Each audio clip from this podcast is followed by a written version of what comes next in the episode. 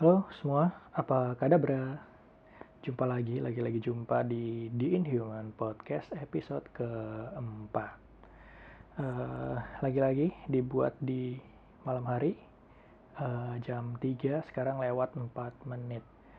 Dan seperti biasa, mungkin akan ada suara motor-motor atau ambulans yang uh, seliweran di jalanan Margonda karena kosan gue di pinggir jalan. Gak pinggir-pinggir banget, tapi masih kedengeran dan mungkin juga ada suara kucing yang lagi berantem atau kebelet kawin. Oke, gue mau bicara uh, soal tipe pada nama spesies yang akhirnya berujung dengan nama tipe dan nama yang diterima itu menjadi sama-sama terkenal. Uh, untuk kasus sekarang menjadi rumit, tapi ini adalah masalah yang telah terakumulasi hingga beratus-ratus tahun lamanya. Tapi sebelum itu, uh, eh, gue mulai mengikuti cerita ini atau kisah ini sejak dua atau tiga tahun lalu kalau nggak salah. Jadi uh, ceritanya waktu gue mulai kerja di rumpun ilmu kesehatan sebagai laboran atau teknisi laboratorium, um, gue mulai menerima eh, rekomendasi-rekomendasi uh, dari sesama mahasiswa atau dosen atau teman kerja sendiri yang merekomendasikan mahasiswa yang lagi skripsi untuk datang ke gue sebagai uh, uh, partner atau uh, teknisi yang bisa diajak konsultasi ataupun diminta bantuan dalam hal mikroskop. Kenapa gue? Karena uh, bukannya sombong atau mempromosikan diri, tapi setidaknya dari uh, kalangan laboratorium yang bekerja di RIK, gue yang lebih mengerti tentang uh, permikroskopan, setidaknya hal-hal dasar dalam bidang mikroskop cahaya dan luminescence. Karena pada masa skripsi ya memang gue berkutat dengan mikroskop. Nah pada saat itu gue lupa di tahun 2018 atau 2019 gitu. Ini pertengahan ya, uh, yang uh, mahasiswa yang mencoba mengejar target sidang di bulan uh, Juni Juli lalu kemudian wisuda di Agustus atau awal September di UI ya itu jadwalnya. Nah saat itu uh, dua orang mahasiswa dari FKG eh, melakukan penelitian ekstrak-ekstrakan di mana itu juga memang wajar dilakukan di biologi juga ada uh, ekstrak-ekstrakan suatu zat herbal kandungan dalam uh, tumbuhan untuk dimanfaatkan sebagai inhibitor pertumbuhan bakteri. Karena ini FKG berarti inhibitor pertumbuhan bakteri yang sering tumbuh di mulut. Uh, ini bakteri karena gue bisa tahu dia tidak punya hifa atau serabut-serabut yang menyerupai atau yang bisa menandakan bahwa itu jamur, uh, bukan pula tumbuhan apalagi uh, hewan uh, mikroskopik ya ini ini pure bakteri kalau nggak salah Candida. Gue nggak tahu itu Candida albicans atau bukan, tapi itu pasti bakteri dan kemungkinan Candida. Gue juga lupa judulnya apa. Nah kan suara kucing berantem. Oh, Oke okay, lanjut. Uh, habis uh, itu mereka datang tentunya dengan administrasi untuk melakukan penelitian di lab ya. Uh, dengan segala administrasi yang telah diselesaikan lalu datang ke lab. Waktu itu mereka lebih awalnya konsultasi untuk mengambil gambar atau foto yang layak untuk e, mendokumentasikan cawan petri yang telah ditumbuhi oleh bakteri. E, sebenarnya di RIK itu juga ada alat yang namanya e, cell counting, tapi cell counting ini untuk e, penelitian yang mereka lakukan tidak begitu efektif. Jadi lebih suka atau lebih cocok dengan uh, foto manual. Gue dengan segala ilmu yang telah diketahui sebelumnya merekomendasikan untuk memfoto cawan petri ini di uh, dengan menggunakan background hitam, entah itu pakai kain, kerudung hitam atau apa pun, yang penting hitam dan tidak ada tekstur. Lalu kemudian difoto dari posisi atas sehingga mendapatkan uh, ruang uh, ruang gambar yang rata dari segala sisi. Dan penelitian mereka ini menumbuhkan bakteri ini dalam bentuk disk, jadi kayak semacam ada kertas paper sesuatu gitu khusus yang kemudian dicelupkan kepada biang bakteri atau e, biakan bakteri lalu kemudian diletakkan di cawan petri dalam ruang tertentu. Jadi cawan petri itu bulat dibagi menjadi empat kayak potongan pizza. Lalu kemudian masing-masing ruang itu, ruang di cawan petri itu di eh, diletakkan masing-masing satu disk atau potongan kertas tadi yang telah ditumbuhi bakteri eh, pada ruangnya masing-masing lah itu. Kemudian diinkubasi dalam waktu tertentu dengan menggunakan medium uh, macam-macam. Kalau nggak salah waktu itu ada medium kontrol biasa, lalu kemudian kontrol positif dan negatif. Kontrol biasa ini, ini asumsi ya, karena gue lupa-lupa ingat. Kontrol biasa ini merupakan agar polos uh, mediumnya, lalu kemudian kontrol positif yaitu kontrol, gue lupa ketuker nih atau enggak nih. Pokoknya kontrol positif berarti kontrol yang menumbuhkan bakteri, katakanlah begitu ya Berarti isinya adalah agar yang diisi dengan nutrisi-nutrisi pertumbuhan bakteri. Lalu kemudian kontrol negatif adalah kontrol yang tadi diisi dengan uh, ekstrak dari tumbuhan yang bersangkutan.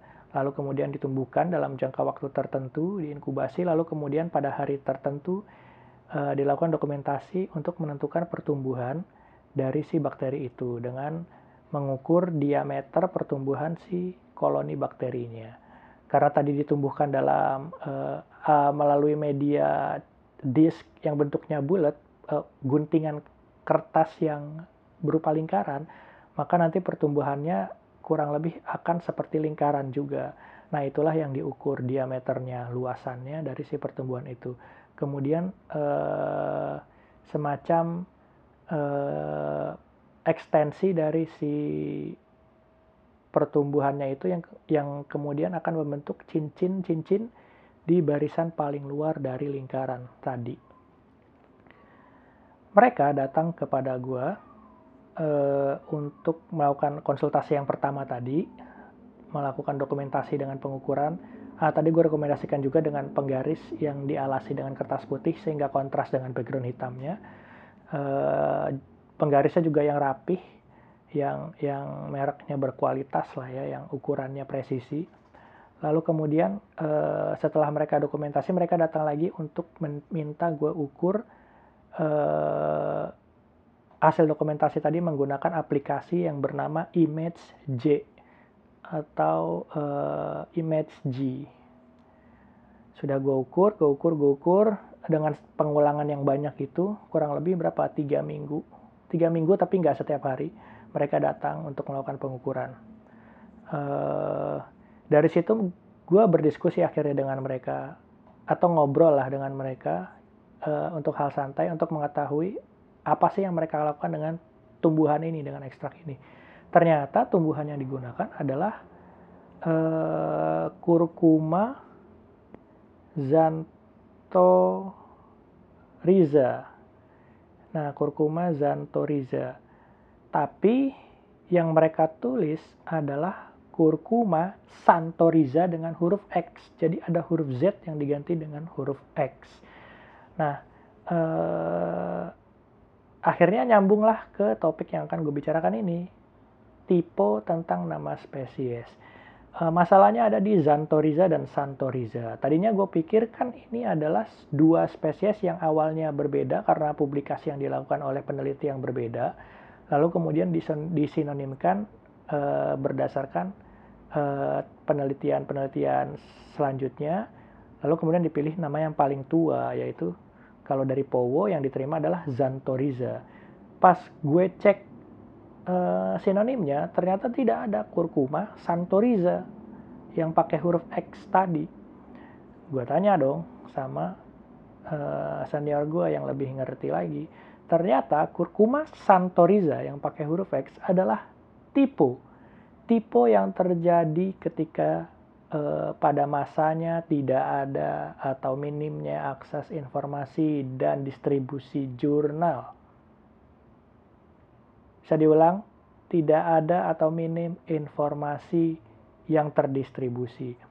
Jadi lagi-lagi karena pada masa lalu itu aksesnya terbatas sehingga uh, seperti itu uh, tidak ada yang tahu nama aslinya sehingga uh, salah ketik jadi intinya adalah salah ketik kemungkinan mungkin pada masa lalu udah ada ya uh, uh, mesin tik mesin tik yang QWERTY itu kan huruf Z sama huruf X sebelahan jadi kemudian pada publikasi-publikasi selanjutnya huruf X ini terketiklah menggantikan huruf Z. Lalu kemudian e, naskah itu terpublikasi, terkenalah Kurkuma Santoriza.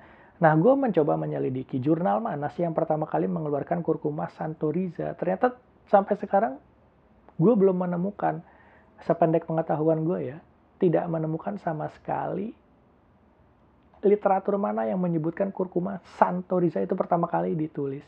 Lalu kemudian mungkin jurnal ini juga terkenal pada masanya, diikuti oleh orang-orang, sehingga nama kurkuma xanthorrhiza itu kepopulerannya dalam tanda kutip ya dibalap uh, atau disamai dengan kurkuma santoriza sampai saat ini.